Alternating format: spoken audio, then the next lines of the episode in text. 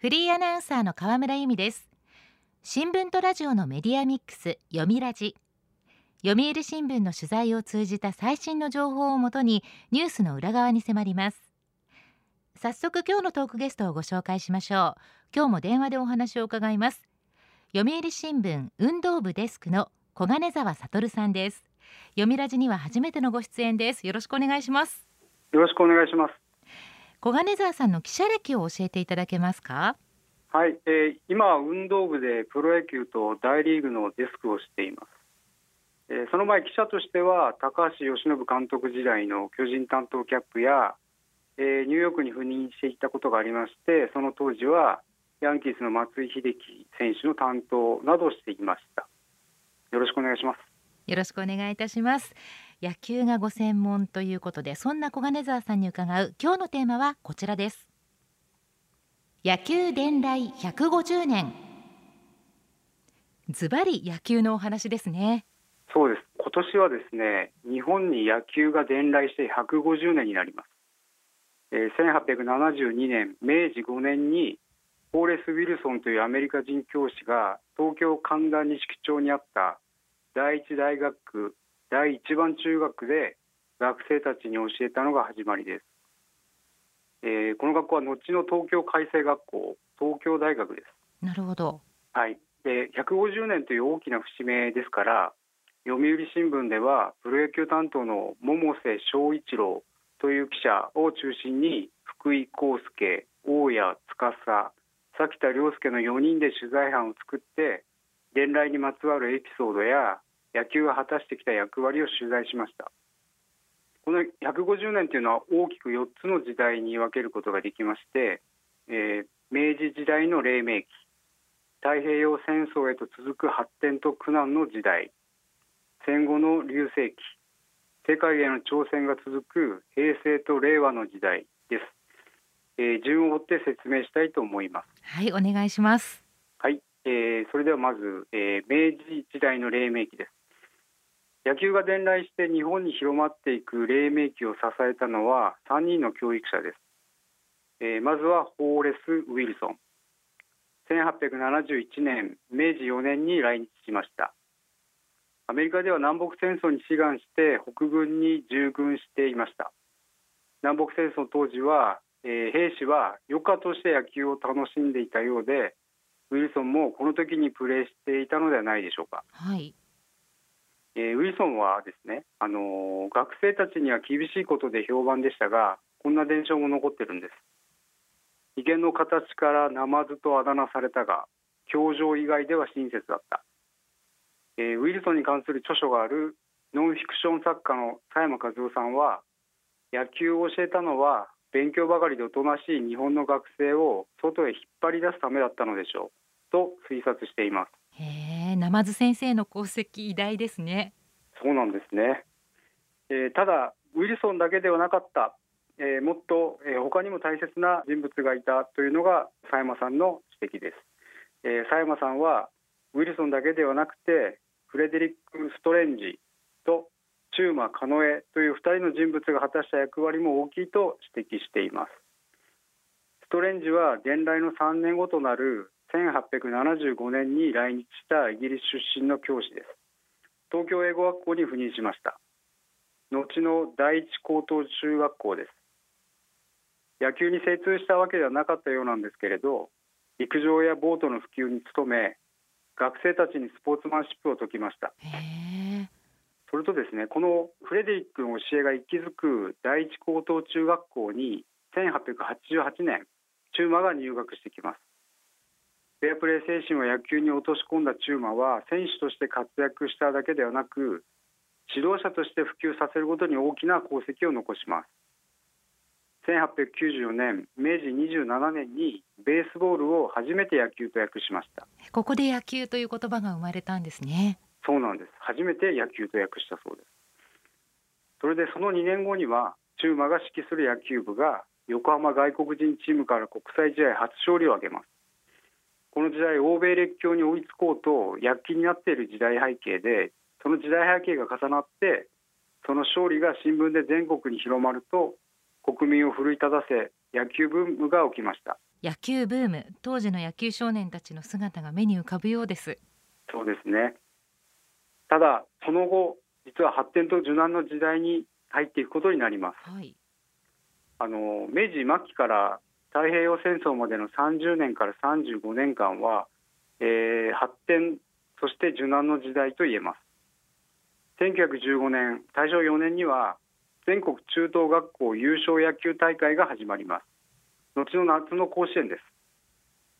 それから9年後には春の選抜の前身全国選抜中等学校野球大会がスタートし翌年には東京六大学野球連盟が発足しました。ここで学生野球の人気が高まっていきます。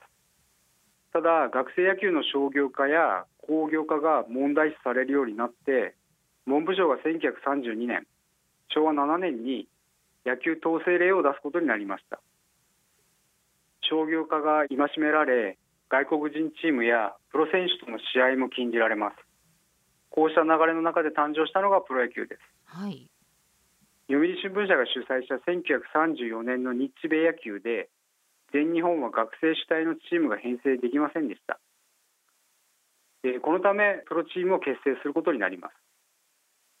野球の神様と呼ばれたベーブ・ルースが来日し全日本では17歳だった沢村栄治が1失点9奪三振の快投を見せたことで大会は大盛況に終わります。これがプロリーグへの大きな弾みとなりました。この同じ年の12月読売巨人軍の前身大日本東京野球クラブが沢村らをメンバーに発足し2年後には大阪タイガースなどを加えて7球団による本格的な日本プロ野球が始まりました。なるほど。日本で本格的なプロ野球が始まったのが1936年昭和11年のことなんですね。そうなんですね。もともとはアマチュア野球学生野球が、えー、人気だったんですけれども文部省の統制によりそれからプロ野球の発足へつながっていくということになるんです。ただですね国民がプロ野球を楽しめる時期は長くは続きませんでした。1941年の太平洋戦争勃発からアメリカの球技である野球への排斥機運が高まっていくのです。学生野球は解散の浮き目に遭い44年にはプロ野球が休止に追い込まれました。そして何より多くの選手が戦火に散っていくのです。戦争で野球ができなくなるだけではなくて多くの若い才能や命が犠牲になったっていうのは悲しいことですね。はいそう思います。大変痛ましいことだと思います。ただその後戦後の野球は多くの人を勇気づけ日本の復興と歩みを同じくするように隆盛を極めていきます。空襲の焼け跡が各地に残る中終戦から3か月後となる1945年11月には神宮球場で全早稲田大学全慶応大学戦が行われおよそ4万5千人が詰めかけました。翌春には東京六大学リーグも再開します、はい、そして中国から復員し明治大学でプレーした杉下茂さんは食べ物はろくすっぽなかったけどこれで神宮で野球ができるという思いだった。こう述回しています。多くの人が戦争の悲しみを抱えながら前を向こうと懸命だったんです。そうなんですね。野球が戦後日本の希望になったということですね。はいと思います。そしてその終戦の翌年に復活したプロ野球はスター選手の出現によってさらに人気を広げていきました。打撃の神様と呼ばれた巨人の川上哲治やミスタータイガースと呼ばれた阪神の藤村文雄ら一流選手たちですそして現れたのが長嶋茂雄現在の巨人終身名誉監督です。はい、はい、立教大学では当時の六大学新記録だった通算8本塁打を放ったスラッガーで日本テレビのアナウンサーだった塩野晴夫さんによると踊るようにホームインした選手は長嶋さんのほかいなかったそうです。1958年の巨人入団後はプロ野球中継の花となってファンを熱狂させます翌年の6月25日には昭和天皇が観戦された天覧試合で劇的なサヨナラ本塁打を放ちました。1965年から始まる巨人の V9 を経てプロ野球の人気は不動となっていくのです。なるほど。読みラジ今日のトークゲストは読売新聞運動部デスク小金沢悟さんです。テーマは野球伝来150年。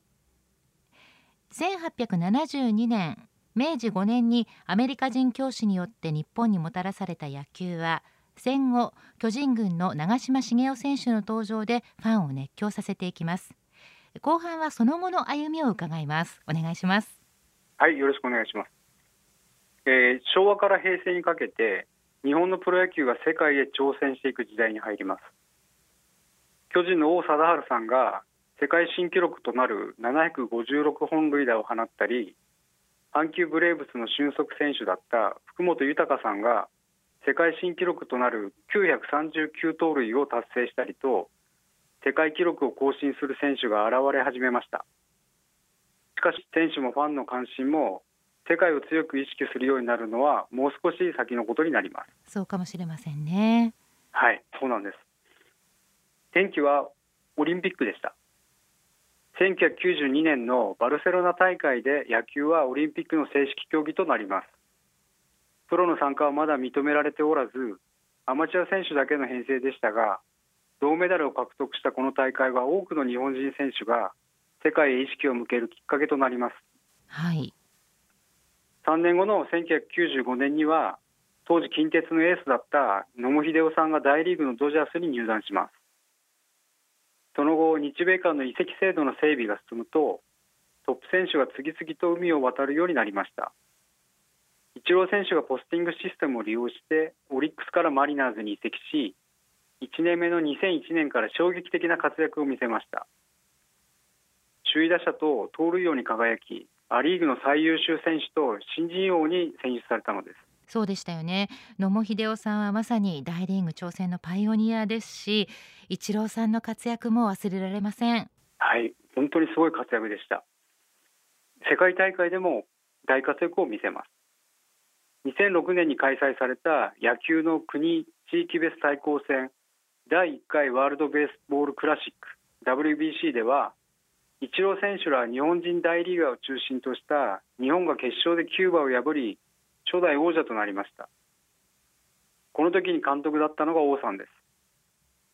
現在ソフトバンク球団の会長を務めている王さんは当時を日本のレベルが世界に近づいたと捉えており個人の力ではなくチームの力で戦うという日本の強みを再認識したといいます。イチロー選手クラスが常にチームの勝利最優先でプレーする姿がとても印象的でした。そうでしたよね。私もにわかファンだったんですけども夢中で応援しました。はい。日本の皆さん多くの人々が熱狂したことを私も覚えてます。WBC を回を重ねて第4回 WBC で、えー、代表監督を務めた国母さんもこう10回しています、えー、日本人の特徴についてですが小さい頃から基本に忠実な反復練習で身につけた高い技術。これが日本人選手の特徴だというふうに挙げています。技術を磨きチームに尽くす。これが脈々と受け継がれてきた日本球界の文化です。なるほど。それを継承してきた日本人大リーガーの活躍を見て今の現役世代は育ちました。岩手花巻東高や日本ハムで投打の二刀流の基礎を築き大リーグエンゼルスで大活躍した大谷翔平選手はその最たる例でしょう昨年の東京五輪では野球がオリンピックで正式競技になってから初めて金メダルを獲得しました。これも長い歴史の結晶と言えそうです。そうですね。日本という風土が育んだ野球文化が脈々と受け継がれているわけですよね。そうですね。長い時間をかけてずっと受け継がれてきたんだと思います。以上野球伝来から150年は大きく4つの時代に区切ることができます。長い時を経て WBC でもオリンピックでも世界一の称号を手にした日本の野球界は国際的な普及活動を熱心に行っています。例えば北海道富良野市に住む出会裕太さんは2008年国際協力機構 JICA が派遣する青年海外協力隊の一員として西アフリカブルキナファソで普及活動に従事しました、はい、野球の世界ランキング55位というこの国で石だらけのサッカー場練習場に日本から持ち込んだボールを打って子どもたちに教えることから始めたといいます。任期は2年でしたが帰国後も彼らが日本でプレーできる道を探し回りました。このような活動を通じてサンフォー・ラシーナという少年が来日し独立リーグの四国アイランドリーグプラスに所属する高知ファイティングドッグスでプレーすることになりました。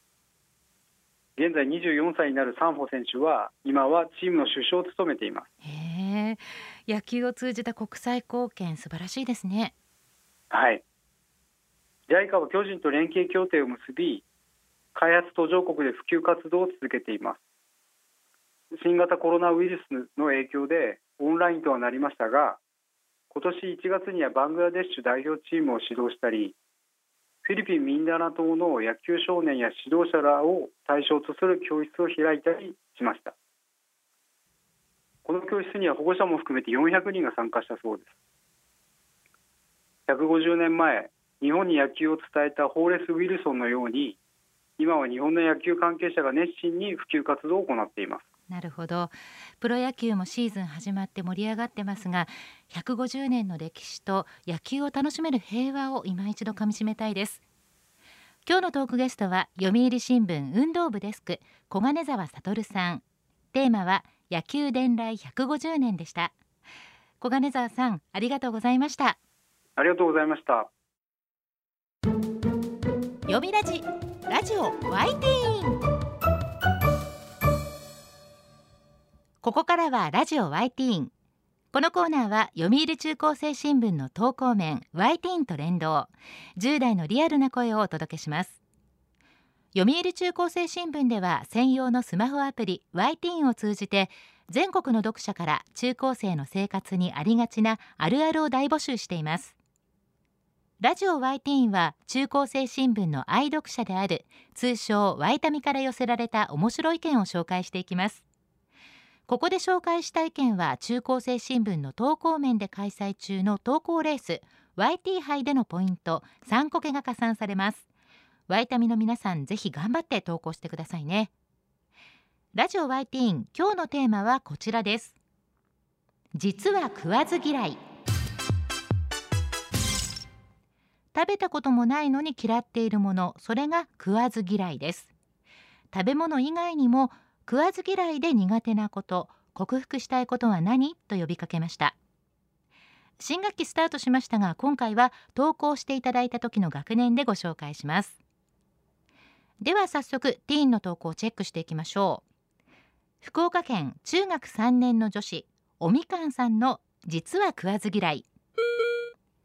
ジェットコースターは苦手だとずっと思っていたけどこの前遊園地で乗ったらめっちゃ楽しかったです。乗らず嫌いでした。食わず嫌いならぬ乗らず嫌い。うまい表現ですね。ジェットコースターのあのスピードとか音とかもう見るからに怖そうですもんね。でも乗ってみるとそれが楽しい。まるまる嫌いを克服すると世界がちょっと広がります。今度から遊園地に行く楽しみが増えますね。では続いての投稿です。東京都中学1年の男子桜カルピスさんの実は食わず嫌い。中学生の間に魚介類全部食べられるようになるぞ。桜カルピスさんの食わず嫌いは魚介類。苦手の原因何なんでしょうかね。味匂い見た目食べにくさかな、えー、魚介類関係では他にもですねエビの目が怖いとか噛み切れないので貝類が苦手という投稿もありました。ワイタミの皆さんはお魚関係にやや苦手意識があるようです。では続いての投稿です。神奈川県中学3年の男子三色団子の白さんの実は食わず嫌い。甘納豆ですかね。かなり甘そうであまり食べたくない。これは意表をつかれました。甘納豆、まあ、確かにお砂糖たっぷりかかってますもんね。考えてみたらネーミングも独創的ですよね。甘い納豆ってどういうこと？と思いますが。三色団子の白さんいつか甘納豆を食べる日が来るんでしょうか？では最後の投稿です。山口県中学3年の女子うさぎぴょこさんの実は食わず嫌い。みんなの前に出て発表することなどのたくさんの人の前で話すことに苦手意識があります。でもすごくすごく克服したいんですよ。なるほど。たくさんの人の前で話すって緊張しますよね。もう人の前に出るだけで足がすくんでしまうっていうこともあると思います。私はねまあお仕事柄人前で喋ることも多いんですけど緊張する時は足をしっかり踏ん張ってまず第一声を大きく出す。大きな声でね発声をするとそれだけで自分に自信がつくような気がします。ラジオ YT テーマは実は食わず嫌いでした。読売中高生新聞は社会の最新トレンドを学べるニュース記事から受験に役立つ学習情報など10代の心を刺激するコンテンツ満載です。詳しくは読売中高生新聞のホームページやツイッター、インスタグラムをご覧ください。来週のテーマは私の得意科目です。ラジオ YT 来週もお楽しみに。週刊ニュースラジオ読みラジお別れの時間です。今日のテーマは野球伝来150年でした。来週のトークゲストは読売新聞編集委員倉貫光一さん。春闘ジョブ型雇用についてお話を伺います。どうぞお聞きください。読みラジ。また来週。